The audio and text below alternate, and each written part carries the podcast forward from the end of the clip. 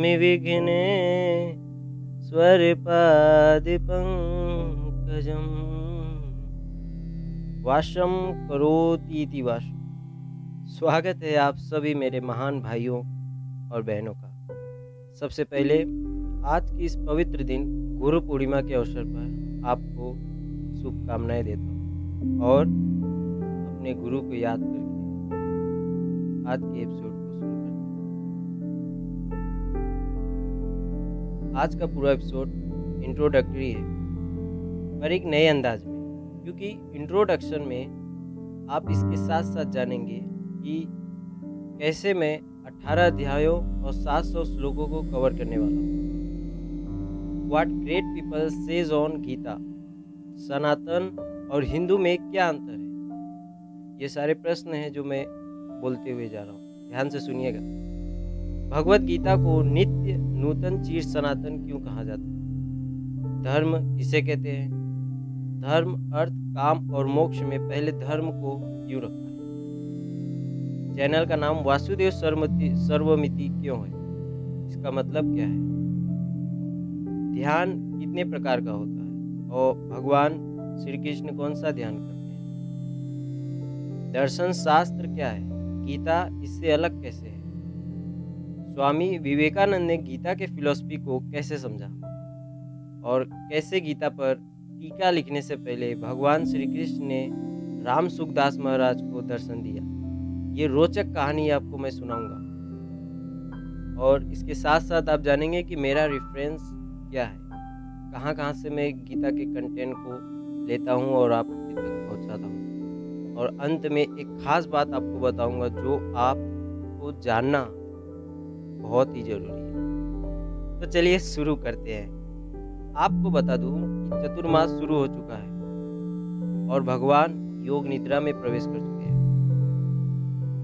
गीता में तीन योग बताए गए हैं कर्म योग ज्ञान योग और भक्ति योग और गीता में भक्ति को सर्वश्रेष्ठ बताया गया है।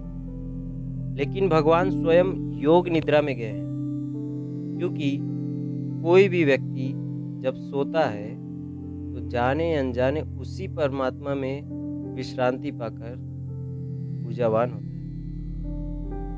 और योग निद्रा से तो अथाह सामर्थ्य आता है अथाह सामर्थ्य तो सोच क्या रहे? आप भी शुरू करो योग निद्रा। गीता को गीता उपनिषद भी कहा जाता है, क्योंकि इसमें उपनिषद और ब्रह्म सूत्र दोनों का तात्पर्य आ जाता है। और इसलिए भी कहते हैं, क्योंकि यह सारे वेदों का सार भी है।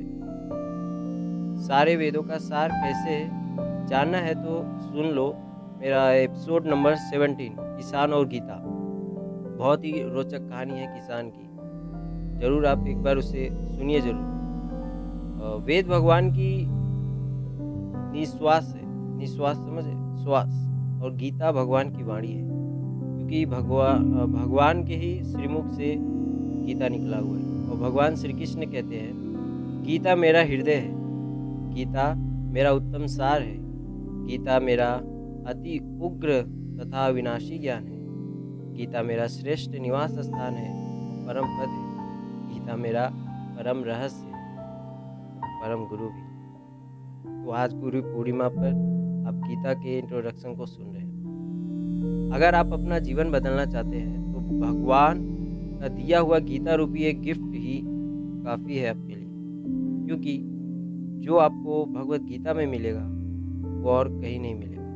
और जो हर जगह मिलेगा, वो गीता में भी मिलेगा। हाँ। इसलिए भगवान वेद व्यास कहते हैं, जो अपने आप श्री विष्णु भगवान के मुख से, कमल से निकली हुई है, वह गीता। अच्छी तरह कंठस्थ करना चाहिए। और अन्य शास्त्रों के विस्तार से क्या लाभ? समझ रहे हैं ना आप? श्रीमद् भगवत गीता एक ऐसा विलक्षण ग्रंथ है, जिसका आज तक ना कोई पार पा सका है और न ही कभी पार पा ही सका।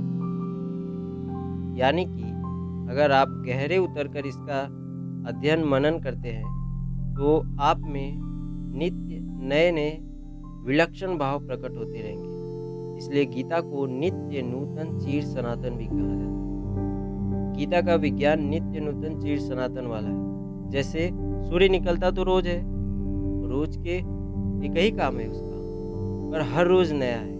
वैसे ही चाहे आप गीता का सिर्फ़ एक ही श्लोक पढ़ो, पर जब विचार करोगे तो नया ही लगेगा आपको हमेशा।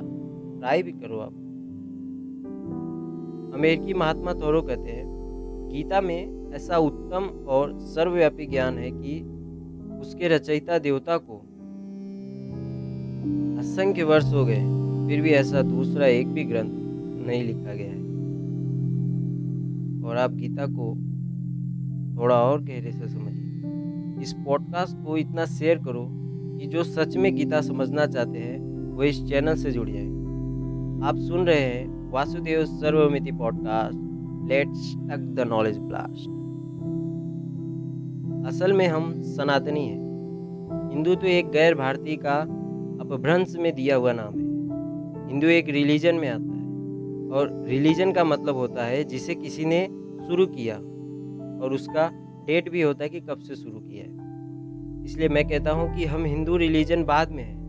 हिंदू तो है, इसमें कोई शक नहीं है, पर हम पहले सनातन धर्मी हैं। धर्म उसे कहते हैं जिसे धारण किया जाए, जिसे अपनाया जाए। और सनातन धर्म तो वे ऑफ़ लिविंग है। इसमें कोई शक नहीं है कि हम हिंदू हैं, पर सनातन कहने से हम और भी समृद्ध लगते हैं। पर यह भी जान लो कि भगवत गीता में रिलीजन जैसा या जाति जैसा कोई भी शब्द का उपयोग नहीं हुआ है। भगवत गीता तो मनुष्य मात्र के गीता में जितना भाव भरा है, उतना बुद्धि में नहीं आता। जितना बुद्धि में आता है, उतना मन में नहीं आता। और जितना मन में आता है, उतना कहने में नहीं आता। वास्तव में गीता के भाव को या भाव की सीमा नहीं है। इसलिए गीता के विषय में कोई कुछ भी कहता है, चाहे वो मैं ही क्यों ना रहूँ, वो वास्तव में अपनी बुद्धि का ही परिचय देता है। जैसे, सब जानत प्रभु, प्रभुता सोई तदपि कहे बिनु रहा न कोई। गीता में कंटेंट कैसे है, जान लेते हैं, थोड़ा उसके बारे में भी। गीता में बातचीत ही है। अर्जुन के प्रॉब्लम्स यानी प्रश्न और भगवान श्री कृष्ण के सॉल्यूशन यानी कि और देखा जाए तो गीता में भगवान ही मनुष्य मात्र के भलाई के लिए अर्जुन के मुँह से ही प्रश्न पूछते हैं। भगवत गीता की विषय वस्तु में पाँच मूल सत्यों का ज्ञान निहित है पहला ईश्वर, फिर जीव, फिर प्रकृति, फिर कर्म और अंत में है काल। काल यानी कि समय। क्या आप बता सकते हैं कि कर्मा सिर्फ़ मनुष्य पर ही लागू होता है या पशु पक्षी? या वृक्षों पर? कमेंट ज़रूर करना। ठीक है?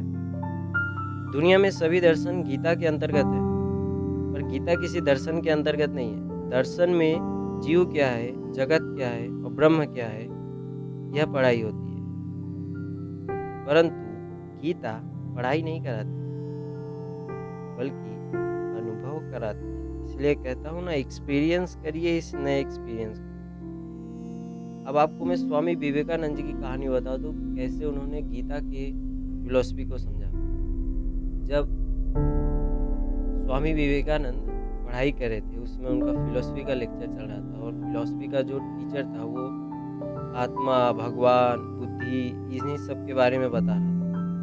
तो स्वामी विवेकानंद जी के प्रश्न में आ, मन में एक प्रश्न आया कि क्या कोई है ऐसा जिसने इन सबको सच में देखा हुआ है कि यार हम हमसे भी इसको पढ़ते ही जा रहे हैं? तब उस टीचर ने ही कहा कि हाँ एक है और वो है रामकृष्ण परम ये नाम सुनते ही स्वामी विवेकानंद रामहंस रामकृष्ण परमहंस को मिलने के लिए निकल पड़े। और अचानक से उनकी मुलाकात भी हो गई एक दिन। तो रामकृष्ण परमहंस ने ही उनको एक बार बुला लिया। और फिर जो हुआ आप सब जानते हैं। तो सब कुछ परमात्मा ही है। सब कुछ परमात्मा के ही अंतर्गत आता परमात्मा के सिवाय किंचित मात्र भी कुछ नहीं है। इसी भाव में संपूर्ण गीता। गीता का तात्पर्य ही वासुदेव सर्वमिति में इसलिए इस चैनल का नाम है वासुदेव सर्वमिति। और गीता पर सबसे बढ़िया कंटेंट प्रोवाइड करने ही मेरा काम है। गीता सब कुछ परमात्मा है, ऐसा मानती है। और इसी को महत्व देती है। और वासुदेव स्वरूमिति ही है ध्यान का दूसरा प्रकार, जिसमें खुले आग ध्यान लगता है। कोई डिस्टरबेंस नहीं। जो दिखता है सब वासुदेव ही है। कौन आ रहा है, कौन जा रहा है, कौन क्या कर रहा है, इससे कोई फ़र्क नहीं पड़ता। क्योंकि जो कुछ भी हो रहा है, उसे करने वाला वासुदेव ही है। तो ध्यान का पहला प्रकार तो आप जानते ही हैं। आँखें बंद करके। श्रीमद आदि शंकराचार्य कहते हैं, गाने योग्य तो गीता और ध्यान योग्य तो श्री विष्णु भगवान है। गीता समग्र को मानती है। इसलिए गीता का आरंभ और अंत शारदा गाती में हुआ है। श्रद्धा, ठीक है? श्रद्धा में हुआ। जो जिस दृष्टि से गीता को देखता है, उसको गीता वैसा ही दिखने लगता है। इसलिए अपने शुद्ध भाव से और श्री कृष्ण को भगवान मानकर पूरे भक्ति भाव से गीता पढ़नी चाहिए। स्वामी विवेकानंद कहते हैं, श्रीमद् भगवद गीता उपनिषद रूपी वृक्ष में से चुने हुए आध्यात्मिक सत्य रूपी पुष्प से गूंथा हुआ गीता के एक एक श्लोक में इतना शक्ति है कि आपको जन्म मरण के बंधन से मोक्ष दिला सकता है, पर उससे पहले धर्म, अर्थ, काम और फिर मोक्ष है। तो पहले आप धर्म करो, तब आपको अर्थ की प्राप्ति होगी। तब आपकी कामनाएँ पूरी होंगी और इस कामनाओं के जंजाल में, एक कामना मोक्ष की भी होनी चाहिए। तब आपको मिलेगा मोक्ष। मेरा जो रेफरेंस है, वो भी भगवत गीता यथारूप जो स्वामी प्रभुपाद द्वारा लिखा गया है। और आपको बता दूँ, मैं इस कौन का मेंबर नहीं हूँ। और ना ही मेरा कोई, उनमें से किसी के साथ भी कोई परिचय है। वासुदेव सर्वमिति पॉडकास्ट एक इंडिपेंडेंट इंडिविजुअल पॉडकास्ट है। दूसरा, भगवत गीता गीता प्रेस गोरखपुर से से भी मैं कुछ कंटेंट लेता हूँ। इसमें टीका है और टीका जो है और ये जो भगवत गीता का ग्रंथ है, इसमें टीका सहित जो लिखा है वो है स्वामी राम सुखदास महाराज जी। और उनकी कहानी आपको बताता हूँ। रा, स्वामी राम सुखदास को बचपन से ही गीता में बहुत ही रुचि तो जब गीता को एक उम्र तक उनका हुआ जब समझ उनका और भी ज़्यादा डेवलप हो गया तो उन्होंने गीता पर टिप्पणी लिखने की सोची। तो एक बार वो जब अपने कुटिया में कुटिया मतलब आप समझ ही रहे होंगे एकांत का रूम उसमें बैठे हुए थे और कुछ सोच रहे थे तभी अचानक से कोई उनके दरवाजे पर और खटखटाया। तो महाराज ने दरवाज़ा खोला तो उसमें कोई मतलब नया ही व्यक्ति था जिसको स्वामी जी ने पहले कभी नहीं देखा। वो व्यक्ति अंदर आता है और स्वामी जी उससे पूछते हैं कि मतलब किस उद्देश्य से आप आए हैं यहाँ पे? मतलब मेरा एकांत आपने भंग कर दिया। तो उस व्यक्ति ने बोला कि, गीता पर टीका तो लिखने जा रहे हो प्यार, पर क्या कभी कृष्ण से मिले हो? ये सुनकर राम सुखदास महाराज जी एकदम चौंक गए, क्योंकि अभी तक उन्होंने किसी को भी बताया नहीं था कि वो गीता पे टीका लिखने जा रहे हैं। तब उनकी, उस अजनबी की बात को और गौर में लिए, गौर करने लगे उस पर तो राम सुखदास महाराज जी ने फिर समझा और बाद में ज़्यादा कुछ बातचीत नहीं हुआ, इतना ही थोड़ा सा और बातचीत हुआ, उसके बाद वो जो अजनबी व्यक्ति था, वो चला गया। तो बाद में जब इस पर और गहराई से सोचने लगे, तब स्वामी जी को समझ में आया कि वो और को नहीं, भगवान श्री कृष्ण ही थे। तब स्वामी जी ने भगवान श्री कृष्ण की थोड़ी और उपासना की एकांत में रखी, उसके बाद फिर टीका लिखना शुरू किया। तो ये रोचक कहानी थी स्वामी जी की। इसके अलावा जो रेफरेंस है, उसमें कुछ संत महापुरुषों के भी प्रवचन और और कुछ किताबें भी है, जिससे मैं कुछ कंटेंट लेता हूँ। और इंटरनेट के साथ साथ मेरा इंटरेस्ट और क्रिएटिविटी भी इसमें थोड़ा शामिल है। ठीक है? तड़का लगा है अब एक खास बात बताने से पहले आपको ये बताता हूँ कि कैसे एपिसोड होंगे भगवत गीता के। तो ध्यान से सुनिएगा। अठारह अध्याय और सात सौ श्लोकों को सीक्वेंस में अटेंड करेंगे। सबसे पहले उस अध्याय का महत्व महात्मा बताऊँगा, फिर श्लोक चालू होगा। किसी एपिसोड में ही श्लोक होगा तो किसी में छः से छः मतलब छः से सात भी हो सकता है। ये डिपेंड करता है कि कैसा कंटेंट होने वाला है।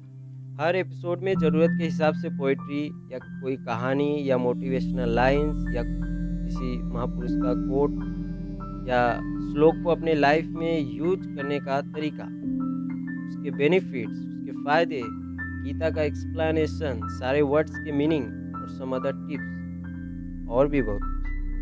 सुनते रहिए वासुदेव सर्वमिति। जब एक अध्याय पूरा हो जाएगा तो क्विज लूँगा, जिसे पता चलेगा कि आपको कितना समझा। और जो व्यक्ति क्विज जीतेंगे, उसे इनाम भी दिया जाएगा, पर इनाम अभी नहीं बताऊँगा। और आपका क्विज होगा इंस्टाग्राम और यूट्यूब पर। प्रॉब्लम यह है कि जब तक आप इंस्टा पर फॉलो नहीं करोगे, तब तक क्विज में पार्टिसिपेट नहीं कर पाओगे। और जब तक यूट्यूब पर मेरा थाउज़ेंड सब्सक्रिप्शन पूरा नहीं होगा तब तक मुझे कम्युनिटी पोस्ट का मौका नहीं मिलेगा। और क्विज मैं इसी पे लेने वाला हूँ क्योंकि वेबसाइट तो मेरी कोई है नहीं। ठीक है?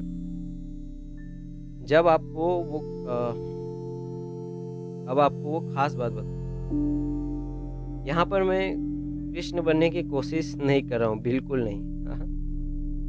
बस मेरा उद्देश्य ये है कि आपको गीता से अच्छा कुछ ना लगे। और आप गीता के ज्ञान को अपने जीवन में उतारो, वो भी इस पॉडकास्ट को सुनते जैसे, एक नदी जब निकलती है अपने उद्गम स्थान से तो ये नहीं सोचती कि मुझको या मुझमें तो कम पानी है, या जब तक समुद्र से नहीं मिलती तब तक अपना पानी किसी को नहीं दूँगी। ऐसा नहीं सोचती। आपको भी यही लगता है क्या? जब नदी निकलती है समुद्र में मिलने के लिए तो रास्ते में आने वाले सारे रुकावट बाधा से लड़ते हुए, कभी कहीं तीर्थ बनता है तो कभी कहीं वो अर्थी या अस्थि विसर्जन उसमें कोई कर देता है। और भी छोटी बड़ी नदियों के साथ लेते हुए, कभी पवित्रता तो कभी दुनिया की गंदगी लेते हुए जब समुद्र में मिलती है ना।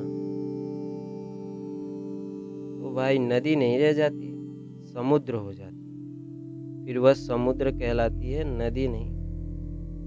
मैं समझता हूँ कि आप समझ गए कि मैं आपको क्या समझाना चाहता हूँ। थोड़ा फिर से सुनना है। पहली बार मैंने गीता पढ़ा था जब मैं टेंथ में था। वो भी सिर्फ़ चार पेज ही पढ़ा था। दूसरी बार जब पढ़ा तो कुछ कुछ समझा पर बहुत कुछ मेरे ऊपर से निकल गया। और जब तीसरी बार पढ़ा तब बहुत कुछ समझा और एक्सपीरियंस भी उसको किया मैंने अपने जीवन में।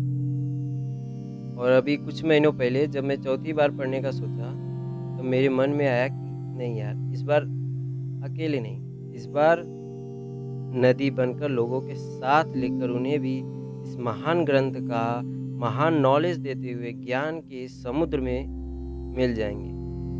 क्योंकि संत ज्ञानेश्वर कहते हैं, अगर कोई दूसरे को गीता ग्रंथ देता है तो जानो कि उसने लोगों के लिए मोक्ष सुख का शेयर ज़रूर करो। आप सुन रहे थे वासुदेव सरोमिति पॉडकास्ट। एक्सपीरियंस करिए नए एक्सपीरियंस धन्यवाद। जय श्री कृष्ण। ओम तम नमामि।